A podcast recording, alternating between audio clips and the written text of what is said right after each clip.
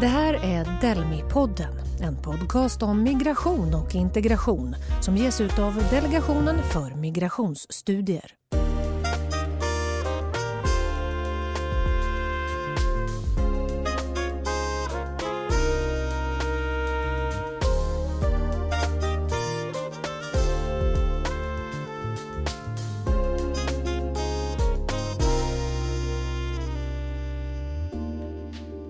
Hej, nu är Delmi-podden tillbaka. Det här är podden för dig som vill veta mer om aktuell forskning på migrations och integrationsområdet. Experter inom det fältet besöker mig i studion och utgångspunkten för våra samtal är nya studier från Delmi.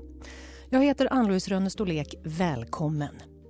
Dagens tema är idrott och hälsa bland flickor. Och vi utgår ifrån den nysläppta rapport som beskriver uppfattningar och erfarenheter bland föräldrar från Somalia, Eritrea, Syrien och Sverige när det gäller deras döttrars deltagande i svensk idrottsrörelse. Och med mig har jag rapportförfattarna. Ni ska få presentera er själva. Varsågoda. Ja, hej, jag heter Åsa Knäck. Jag är sjuksköterska och jobbar nu som lektor på Ersta Sköndal Bräcke högskola med utbildning av blivande sjuksköterskor och med forskning som rör jämlik hälsa. Välkommen och med oss på länk har vi vem då? Anders Kassman heter jag. Jag jobbar på Centrum för civilsamhällesforskning och är docent i sociologi. Ja, ni är båda såklart varmt välkomna till Delmi-podden. Hälsa, idrott och kön alltså, det är spännande tema idag. Och jag tänker att vi börjar direkt. Åsa, hur ser det egentligen ut? Deltar de här tjejerna med föräldrar då som har utomeuropeisk bakgrund, deltar de på samma villkor som tjejer med svenskfödda föräldrar? Nej, det vi vet är ju att flickor med föräldrar födda utanför Europa deltar i eh, betydligt lägre grad än flickor generellt och där man också ser att pojkar med föräldrar födda utanför Europa deltar i samma utsträckning eller till och med mer än pojkar med svenskfödda föräldrar. Så här är det ju en skillnad som vi vet från tidigare forskning. Mm. Och Anders, det här är såklart någonting som ni vill ta reda på vad det beror på. Ska vi börja i den eh, änden? Vad kan detta hänga ihop med då? Ja, det hänger nog framför allt ihop med att idrottsrörelsen är en ganska västerländsk och svensk eh, påhitt den ser väldigt annorlunda ut i Sverige än i, än i många andra länder. På vilket sätt? Kan du förklara? Ja, framförallt är det ju det här att det är mycket breddidrott. Mm. Eh, att man startar väldigt tidigt, att man eh, har en ganska stor föräldramedverkan så att hela idrottsrörelsen drivs av aktiva föräldrar. Mm. Åsa, vad säger du? Finns det en svensk norm att eh, barn och unga ska idrotta på fritiden? Och hur styr i så fall den normen föräldrars inställning till barnens idrottande? Jo, men det får man nog lov att säga att den här idrottsrörelsen är ju väldigt etablerad bland svenskfödda föräldrar, även om man, ens egna barn inte eh, är aktivt deltagande, vilka, vilket dock de allra flesta svenskföd, eller barn med svenskfödda föräldrar är. Eh, så finns det kan man säga kanske en förväntan om att barn ska delta i idrottsrörelsen och att det är en del av god eh, barnuppfostran på något sätt. Eh, och man kan också se att barn som är med i idrottsrörelsen till större del just når mål när det gäller fysisk aktivitet och så vidare. Så att alternativen kanske inte alltid är så stora om man då inte deltar i och med att det är så många som ändå gör det så att mm. säga. Och Anders, eh, hur påverkar socioekonomiska faktorer deltagandet i idrott på fritiden? Då? Ja, eh, jag skulle hellre kalla det för klass. Mm, eh, mm. För, för, klassbegreppet hänför lite tydligare till arbetsförhållanden. Och på det sättet så kan det ju avgöra att de som är tränare och ledare inom idrottsrörelsen måste ju kunna ställa upp på tider som man, mm. många jobbar på. Eh, och då underlättas det av, av, eh, bland folk som, som kan själva bestämma över sin, äh, sitt arbetsliv. Och det är de högre klasserna. Ha tid och möjlighet att skjutsa till exempel till träning, ja. Eh, ja. ja. Åsa, kulturella olikheter då, alltså den olika synen på idrott på fritiden. Vill du säga några ord om det? Ja, men det var ju något vi fann som, det är ju väldigt stor skillnad. Alltså i Sverige har vi en utbredd tanke om breddidrott och där det här idrottsdeltagande hänger, ha, hänger samman med fysisk aktivitet. Och jag tycker ändå det är viktigt att säga att i alla de här grupper av föräldrar som intervjuas så var ju föräldrarna väldigt oroliga för att liksom, när det gäller just barn och rörelse att man är oroliga för att skärmen tar stort inflytande och så vidare. Man gärna vill att barnen rör på sig. Men att det per automatik ska ske i formen av idrott, det kanske man inte höll med om och kanske mer är uppväxt med att det handlar om att barn med speciell talang mm. satsas det på och inte den här tanken om att alla ska vara med och från tidig ålder och så vidare och inte heller att det ska ske eh, liksom i konkurrens med den gemensamma fritiden med familjen utan så där var det ju stora skillnader. Så alltså synen på att eh, idrott, ja, men den kanske snarare ska ske inom skolan exempelvis då? Ja, i samband med skoltid och kanske inte med så stor föräldramedverkan. Mm. Och också så såg vi också här olika könsuppfatt eller skillnader när det gällde kön, så att säga att man tänker att kanske killar är mer i behov av idrott på ett annat sätt eh, medan tjejer då kanske mer har behov av fysisk aktivitet. Mm. Det kan vara intressant att få en slags uppfattning om hur siffrorna ser ut, även om det såklart kan vara svårt, det mäts på olika sätt. Men i policybriefen så går ni ändå in på en del siffror. Åsa, kan du ge oss en eh, uppfattning om hur skiljer det sig åt? Hur ser det ut för tjejerna med deltagandet? Ja, eh, om vi börjar med pojkars deltagande, så som vi sa tidigare så är det ju mer jämnt deltagande där, eh, så att säga, oberoende om var föräldrarna är födda. Och då är det kanske strax över 50 procent. Men det här ser också olika ut vad man tittar. Ibland pratar man uppemot 60-70 procent av pojkar som deltar i idrottsrörelsen.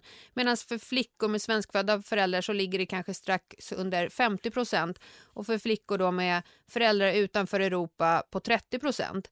Men det är också viktigt att se att det just, det är ofta en samverkan mellan eh, om föräldrar är födda utanför Europa och socioekonomiska faktorer där man ser tydligt att i stadsdelar, exempelvis i Malmö, eh, där det är lägre socioekonomisk eh, status, att då flickor med utlandsfödda föräldrar, där kanske det handlar om att det är 10% som deltar. Så att det är just den här samverkan mellan de här faktorerna som man får vara lite observant på. Mm. Men du Anders, vilka hälsoeffekter har det här då att eh, de här flickorna i lägre utsträckning deltar i idrott på fritiden? Så det kan ju få effekten av att de rör sig mindre. Mm. Eh, det, det, det, det, är väl den tydligaste effekten som, som, som det kan få. Eh, men man vet ju egentligen inte riktigt eh, hur det ser ut utan de kan ju röra sig på andra sätt. Men, mm. men det är väl den största risken så att säga, att, att, att de får för lite fysisk aktivitet. Sen finns det ju andra grejer, att de kan få sämre nätverk, så att säga, att de träffar mindre folk och, och får därmed liksom mindre ihållande sociala relationer så att, de, så att de kan inte bygga upp sin hälsa på det sättet. Jag måste också fråga Åsa, vilken roll och vilket ansvar har idrottsrörelsen eh, i det här?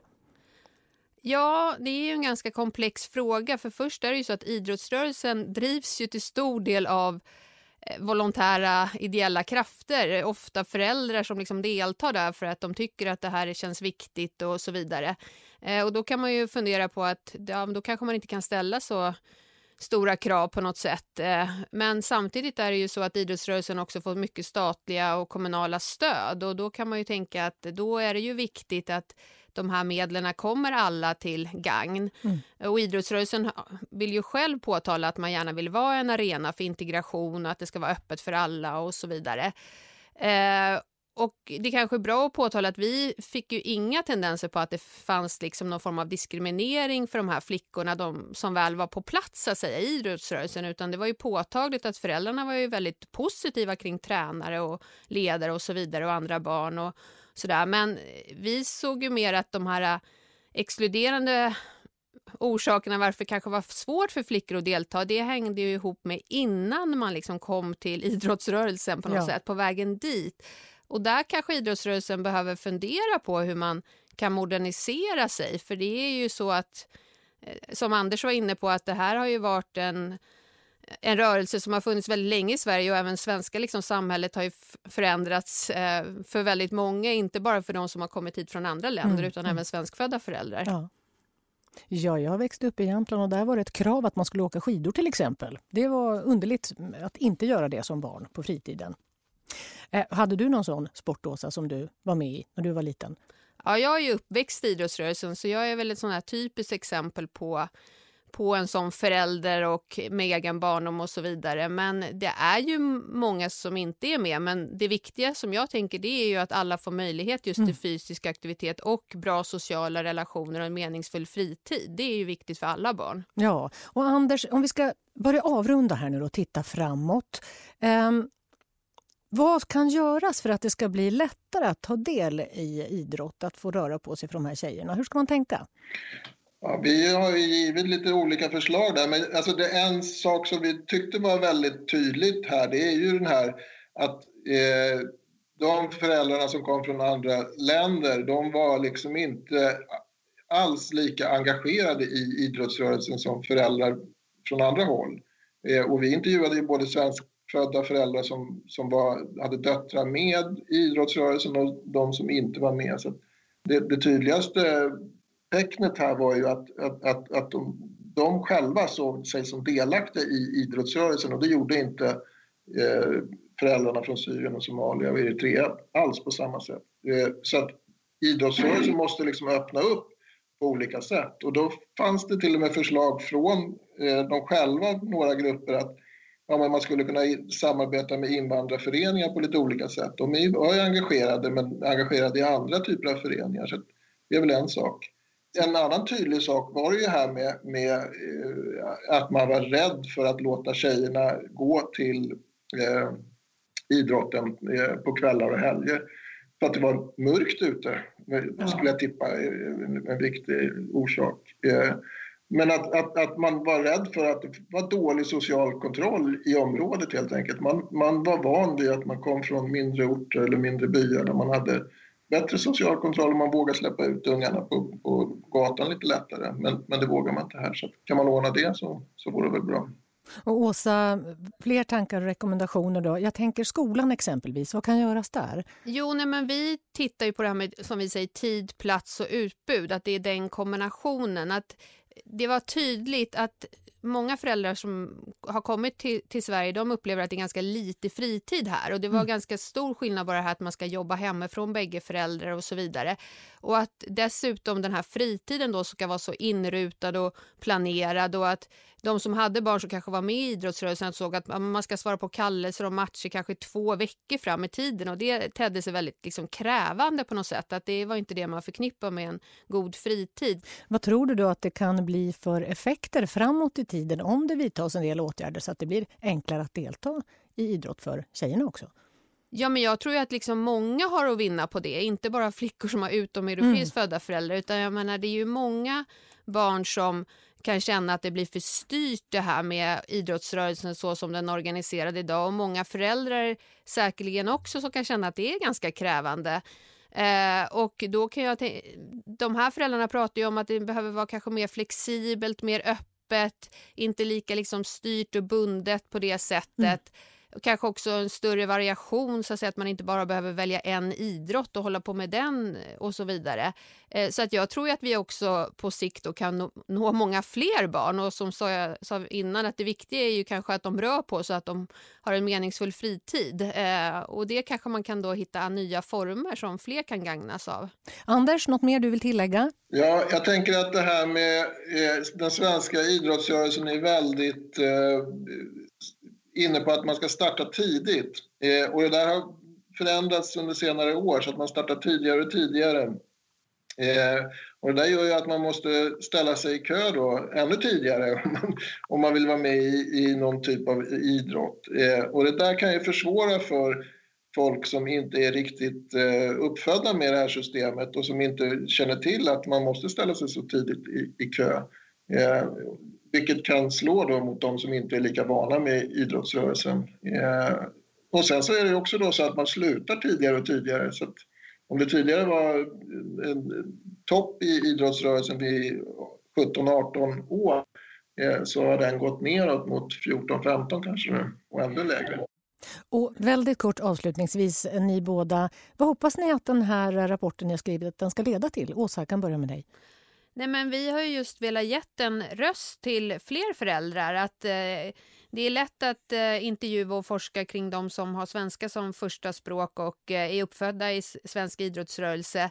Eh, men vi har ju velat ge en röst också för, till andra föräldrar som är födda i andra länder. Och eh, jag tänker ju att det är lätt att bli hemmablind för oss som är eh, kanske både födda och uppväxta med svensk idrottsrörelse. Men att nu har vi ju kunnat sett andra perspektiv och vi har fått nya idéer tänker jag och infallsvinklar på hur man skulle kunna utveckla idrottsrörelsen. Och jag hoppas ju att eh, ideella ledare, tränare, klubbar och eh, Svenska fotbollsförbundet och så vidare att de är intresserade att diskutera resultaten i den här rapporten och, och se hur vi kan utveckla idrottsrörelsen så att det kan gagna, tror jag, många fler också än bara, vi ska inte bara titta oss blinda på det här med flickor för, med föräldrar födda mm. utanför Europa utan det finns säkert många barn som skulle dra nytta av de här förändringarna. Mm. Alldeles oavsett var föräldrarna är födda? Absolut. Mm.